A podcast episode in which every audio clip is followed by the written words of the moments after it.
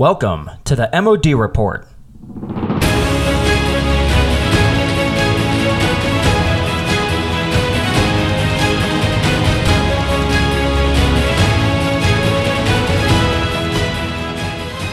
Hey, hey, welcome to the MOD Report. This is the show where we talk all things HR and the crazy things we go through in the hospitality industry. I'm your host, Dr. Ryan Giffen, and today I discuss organizational culture in hospitality. Your culture stinks. Let's fix that. What is it exactly, and what can you do today to make your workplace thrive? Then we'll dive into the final segment of the MOD report. I don't want to give too much away, but it involves a housekeeper stealing toilet paper.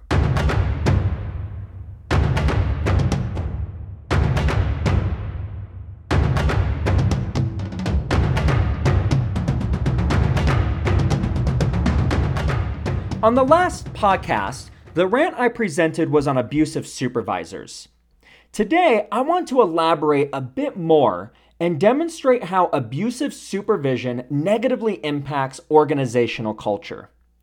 If you listened in, I mentioned that abusive supervisors don't necessarily show itself as mean or angry people. In fact, it can simply come in other forms such as disrespect, gossip in the workplace, and micromanaging, just to name a few. However, abuse in the workplace can obviously come in the form of bullying and harassment, which, as you may know, is illegal under federal law and even more strict under some state laws. Whether it's through verbal harassment, nonverbal, and physical harassment, as well as inattentiveness, disorganization, and thoughtlessness, these are all areas in which abuse is seen throughout organizations.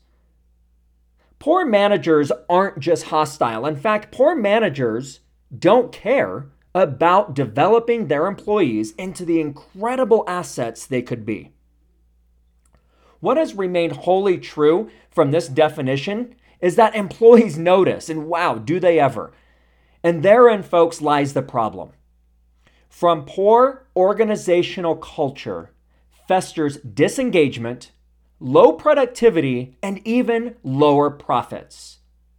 If you are a business owner or you report to an ownership group directly, or you report to a supervisor, such as a general manager of a hotel or restaurant, are you okay with those results? Are you okay to say that, yeah, there's disengagement and we have low productivity, and as a result, we're producing lower profits?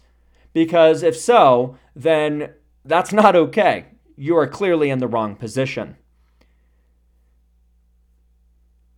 This is a particular problem in hospitality where any misstep can negatively affect the countless number of guests who walk through our establishment's doors and therefore our bottom line and ability to keep said doors open are impacted.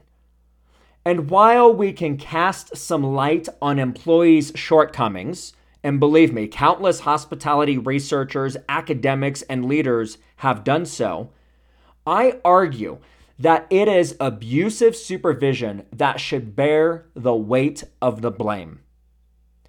From hiring employees to setting an organization's culture to keeping and developing employees, the power lies with those people who supervise other people. And if we are keeping said supervisors in a position that continue to fester such disengagement, then that's the problem. That's the problem. In fact, you're the problem if you're allowing this to happen.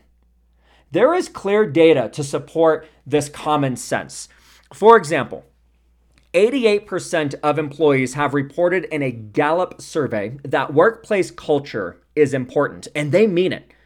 They mean it in the sense that more than one third of these workers said that they would not accept a job that was a perfect match for them if corporate culture clashed with their own personal value set.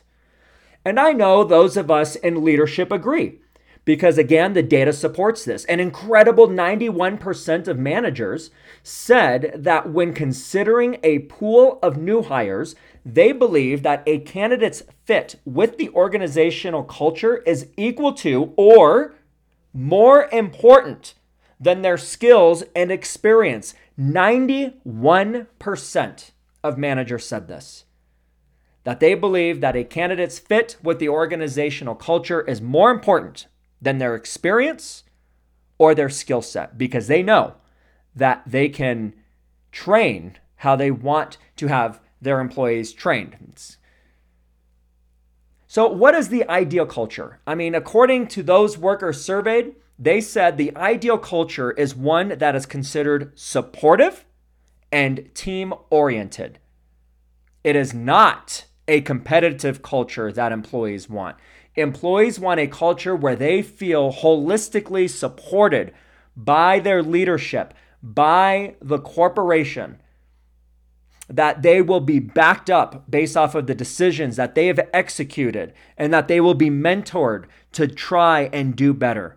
That's what they want a supportive environment. They also want a team oriented environment, not one that is competitive where you have employees fighting and battling with one another and being so competitive that it's impacting the bottom line. Workplace culture is crucial, folks. And, and we know this from workers and managers alike, and the type of culture truly does matter. Gallup's research shows employees' buy in of their organization's culture is directly linked to organizational health. Directly linked. Your organization's culture is directly linked to the health of the organization. So if you have a poor organizational culture that is competitive and negative and belittling and micromanaging, then guess what the health of your company is going to be? It's going to be pretty darn pathetic. That is because as simply but brilliantly summed up by one of my heroes in the study of organizational culture, all time MIT professor Edgar Schein, who was my aspiration to my research in this area of organizational culture. He says, quote, culture is to a group what personality or character is to an individual. Again, I'll say it again. Edgar Schein says, quote, Culture is to a group what personality or character is to an individual. As humor, intelligence, ethics, and powers of observation are concepts related to personality and character, there are observable concepts that form culture as well. There's several of them. There are several. So I'm just going to name a few. Number one, publicly stated values. Do your internal and external customers know what the core values of your organization are? I mean, heck, do you even have core values? Do you even know what I'm saying when I say the words core values? Because if not, you need to check out my latest article on my website regarding core values. Those core values are the pinnacle foundation to a successful organization and to your bottom line and building a strong culture. Those values are what drive your decisions day in and day out. So that's the first one publicly stated values. Number two, climate. Climate. When you walk in to a hotel lobby or to a restaurant, what's the feeling you get? What's the feeling you get based on the atmosphere of the three S's? that I teach in my marketing class. The three S's the sight, the smell, the sounds. What do you see? What do you observe? What do you feel? That's the climate. That is part of the culture. Are the lights in the lobby so bright that you need to put on sunglasses? Is that the is that the environment you're trying to create with your culture? Perhaps. I mean, I guess it kind of depends what you're looking for. So climate, check out the climate, you know, and that uh, sights also include employee uniforms. How do they dress? What's the perception you want those employees to have with the guest? All right, let me give you The third one, celebrations. How are employees valued through celebrating milestones when they met their quarterly goals or when they met their weekly goals, when they met their own personal professional development goals? Maybe they acquired a certificate, a certificate from a university. Do you celebrate that? Do you celebrate birthdays and anniversaries and weddings and babies? Do you do those things? That is part of building a strong, inclusive, non competitive, but yet supportive and team oriented culture. That's what employees want supportive and team oriented, not competitive. So there are many, many visible constructs of what culture can look like. I just gave you three, and those should be visible to your guest or your customer. Even those unfamiliar with the inner workings of the organization should be able to see these things. You know, some are considered artifacts, which include everything from an organization's physical environment, the language and terminology and the tone that employees use, or the organization's technology, particularly its customer facing technology. What's the perception you're putting out there is in terms of who you're trying to be with the technology of which there is much in the hospitality industry to the to the organization style as demonstrated as I mentioned earlier with uniforms, marketing, and myths and stories about the organization and itself and your vision statements and observable rituals and ceremonies. You see there are several here. Others categorized as espoused beliefs and values provide meaning and comfort to staff and guests alike. For example, my alma mater, where I used to work uh, in human resources, Kimpton Hotels and Restaurants. You see, Kimpton Hotels and Restaurants publicly makes their espoused beliefs and value system public to all people. You can go to their website and download this. It's not a secret.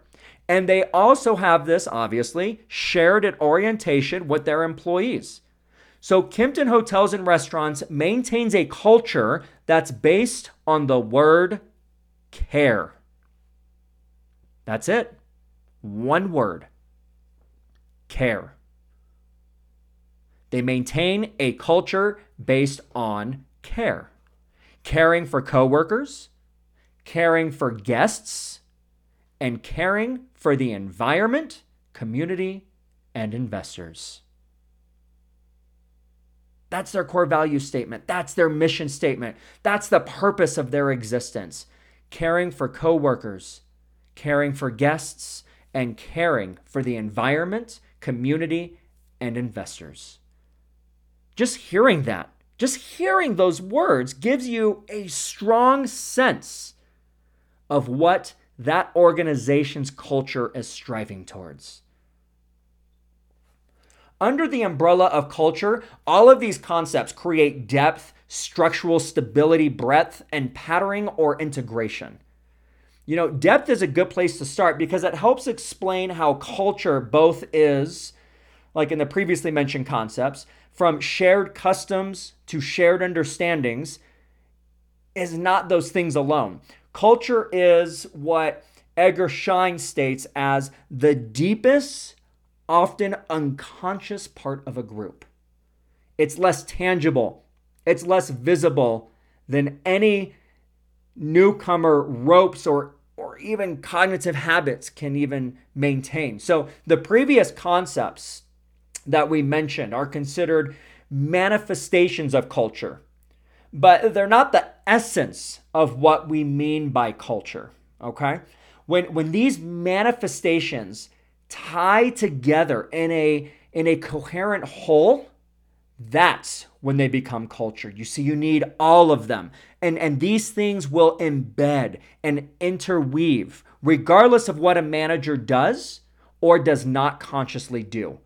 It is human nature to codify things right? We, we, we like to, uh, that's what our brains are designed to do. We like to code everything. Disorder or senselessness makes us anxious, according to Edgar Schein.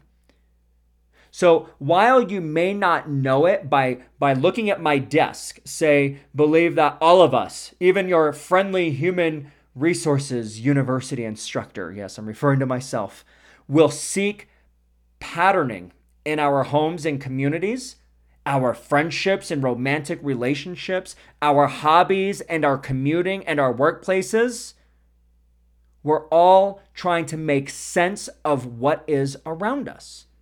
Organizational culture is no different than any other culture. And so, in this example of walking into my office, you will look at my office and you will try to make sense of the surroundings based off of what you're making up the the physical the physicality of things around right so that's what we're looking for organizational culture is no different than any other culture right? Just mention that. So, culture as a set of basic assumptions requires members to pay attention, decipher, translate, and react emotionally to what is going on within the environment. As something deeply embedded, an organization's culture also provides structural stability. Employees are both bound together by common celebrations, uh, ideology, and norms, just to name a few. And also, those hallmarks of culture operate outside those employees so that culture survives even when there is staff turnover. As managers and as HR managers overseeing other department heads, we strive for the stability that culture provides. It is long lasting, it's real, and it's meaningful. It is the super glue that binds our organizations. Of course, that also means it is hard, but it's not impossible. And we'll get into that here shortly. To change culture for better and for worse. Indeed, culture has great breadth, affecting everything about, within, and from an organization. To refer to a group's culture, Edgar Schein has explained, is to refer to, quote, all of its operations, end quote. So, with this background, we're ready for what um, I, I guess Edgar Schein's official definition of what culture is. Okay, so Edgar Schein's formal definition of culture is, quote, a pattern of shared basic assumptions learned by a group as it solves its problems of external adaptation and internal integration, which has worked well enough to be considered valid and therefore to be taught to new members as the correct way to perceive, think, and feel in relation to those problems. End quote. Okay. So here's the problem with podcasts is you you're you're not going to remember that. I mean, I would be highly impressed if you did, and I don't want you to stop, rewind, replay, write it down, and all of that. So please, if you want a a, a, transcription of this entire podcast that is available on my website. Just go to innospire.com and click on podcasts on this episode, and there's a PDF of a word for word transcript available to you. And then it is there in writing if that's easier for you. So it is important to understand the learning process within an organization by which basic underlying assumptions evolve. In other words, knowing how a culture spreads tells us something about that culture. Let me give you an example. New employees or leaders naturally bring with them their own set of cultural values from prior organizations, right? So these may modify their new workplace's original set of assumptions. Consider the person who worked at Kimpton Hotels and Restaurants. They bring to their next job the cultural value of care. Perhaps to an even stronger degree that the workplace currently has. Over time, everyone may adopt this basic assumption, the basic cultural value assumption of care. It is also not uncommon for subcultures to develop within an organization. I, I call subcultures, uh, the analogy I would use here is silos. They're like silos, right? So it's not uncommon for silos or subcultures to exist. In fact, it's very common. Consider the both distinct and symbiotic cultures of, of housekeepers and bellhops, front desk staff, chefs, right? Activity planners on cruise lines, and among others at a, at a bustling resort. There's many. These may develop different views from that of the organizational culture. Though many researchers believe culture has the same content and meaning at the subculture and the organizational levels. After all, both cultures are similar to one another because each of these influence behavior through a shared belief and value system. So, to wrap up, if you want to build and enhance your organizational culture, where do you start? Start with your people. That's where you start. Start with your people. Start by engaging with your people, by creating a culture that they want, which is again, according to the data, tells us that employees, new employees, want a culture that is supportive and is team oriented. So start by engaging your people. How do you do this? How do you create a culture of supportiveness and team oriented? Let's start with immediate engagement. When you hire a new employee, put them out onto the floor immediately with a mentor to shadow them. Having the employee shadow a mentor will help them through their first few days. By placing an employee out in the thick of things, they will feel a stronger connection to what they're doing. It's, it's hard for new hires to feel that they are part of the team when they're stuck on the bench, you know, behind the scenes, not knowing what the heck is going on, forcing them to look through a handbook with their nose down to the desk, watching boring videos, probably from 1985, that are completely outdated and don't even work anymore. Get them out there with a mentor. So that's the first one immediate engagement. Second, I would encourage you to provide additional training. Forget what Professor Dr. Ryan has to say. Let's listen to what uh, Assistant Professor Brad Shuck from the University of Louisville has to say. He says, quote, the more an employee feels the company is investing in their future, the higher the level of engagement. End quote. You see, your employees are looking for constant growth and they want to see themselves rising throughout their careers. By providing such regular training, you're giving them that continuous chance to learn more that can then be applied in the workplace. This will not only provide them with more skills to use at work, but it's also going to give them the sense that they belong with your business and it will motivate them. Oh, well Ryan, I don't have time to train my people. I'm I'm too busy. I don't have the resources. It's too expensive. I don't want to hire a training and development officer. Okay, fine. One place to start is you can go to my website, innospire.com. And under services, there is a course pull down menu. InnoSpire is now providing an opportunity for your people to get additional training. And there's a free course up there right now on performance management and goal setting. So start there, right? As as InnoSpire continues to build a platform um, and building InnoSpire you, you will have no excuse to not have time by delivering online training in these important topics of supervisory skills.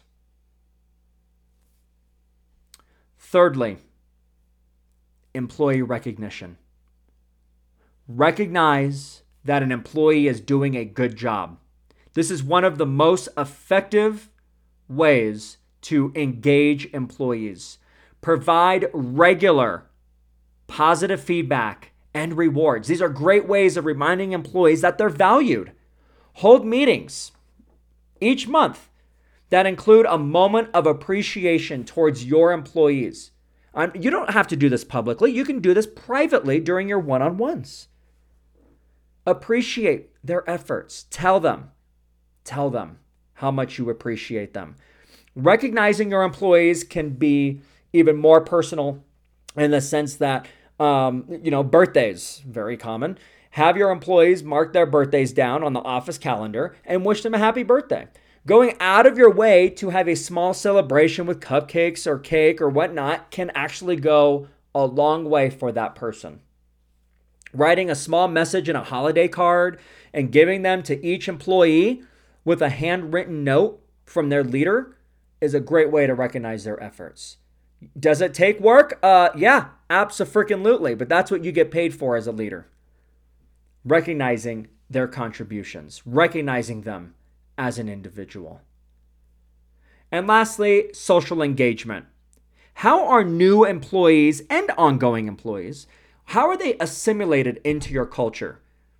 How are they assimilated? How do you how do you bring one department with another department to mesh well with one another? You know, we could celebrate the holidays with an office theme party, a Halloween costume contest, a pumpkin carving contest, you know, pin the tail on the donkey, whatever, right?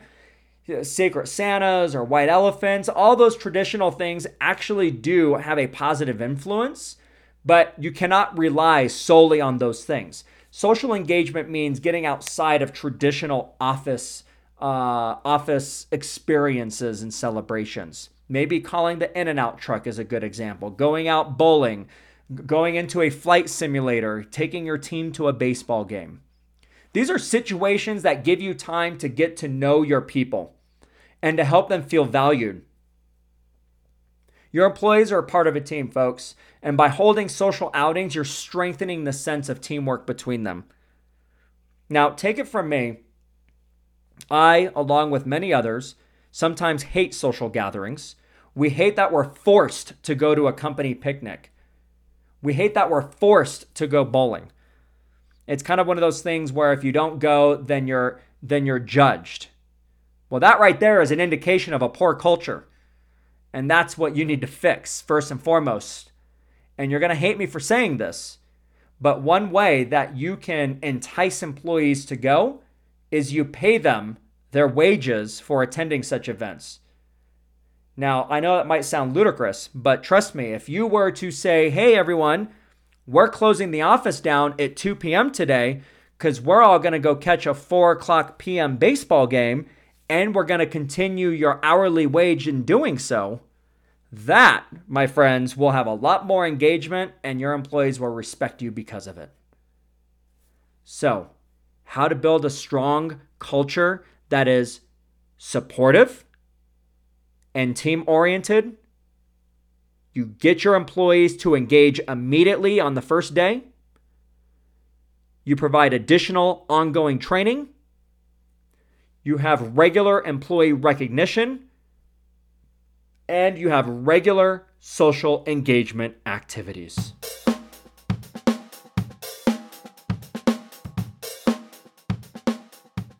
It's time for the MOD report, the segment where we tell you about a crazy experience you've been through at your work location.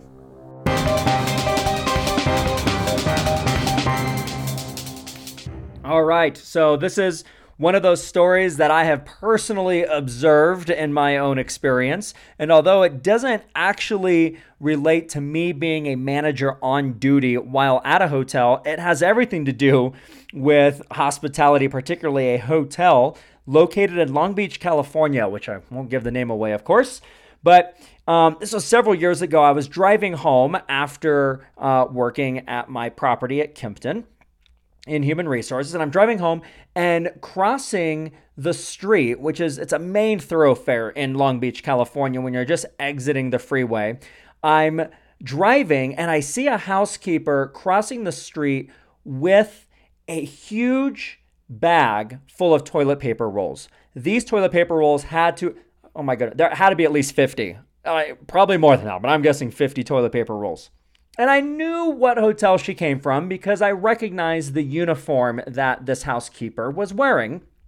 And so I, I thought, well, that's, that's interesting. Like, that's not normal. So I decided to call the hotel, being the human resource guy that I am, and ask for the housekeeping uh, or the director of housekeeping.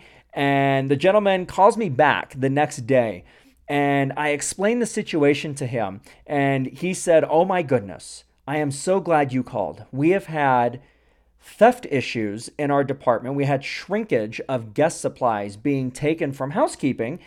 And I was able to review the security footage, and I know exactly who you're talking about. And so I don't know what the outcome of her employment was. Um, but the, I assume, executive housekeeper or the housekeeping director took care of it at that property. Um, and went from there. So here, here's the moral of the story. You know, this ended up on the MOD report because we likely have an employee who is committing internal theft, stealing guest supplies that she believes are probably not that expensive. However, if she was doing this quite often, uh, I mean, heck, even if not, it's it's still not her property. So uh, if you find that your cost your guest supply cost, your food cost, your beverage cost, any expensible items start to increase and your P&L starts to look a little funky, chances are you might have an internal theft problem and you may need to investigate it further in order to uh, find a resolution. So, that, my friends, that's my MOD report. Of course, if you have a story, we want to hear from you. So please go to innospire.com and click on podcast.